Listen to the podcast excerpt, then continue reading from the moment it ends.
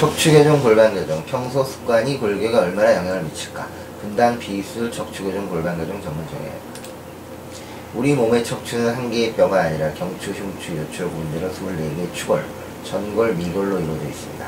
장작을 쌓아놓은 듯 차곡차곡 이루어져 있는 척추뼈는 뼈와 뼈가 서로 지지하고 있는 것이 아니라 뼈 주위의 근육이 척추를 지지하고 있는 구조입니다.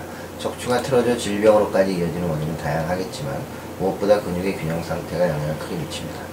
늘 한 방향으로만 다리를 꼬고 앉는 것처럼 특유의 버릇으로 근육을 사용하는 방법이 극단적으로 치우치면 척추가 삐뚤어지는 것은 당연합니다.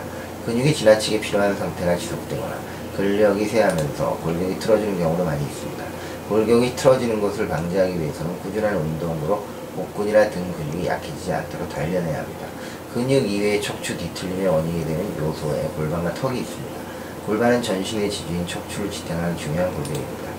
하복부의 장을 보호하는 역할을 하는 골반은 그 4개의 뼈로 이루어져 있습니다. 골반은 좌우로 벌어지는 장골, 앉을 때 바닥에 닿는 좌골, 골반 앞쪽 다리 사이 전방에 있는 치골, 그리고 청골로 구성됩니다.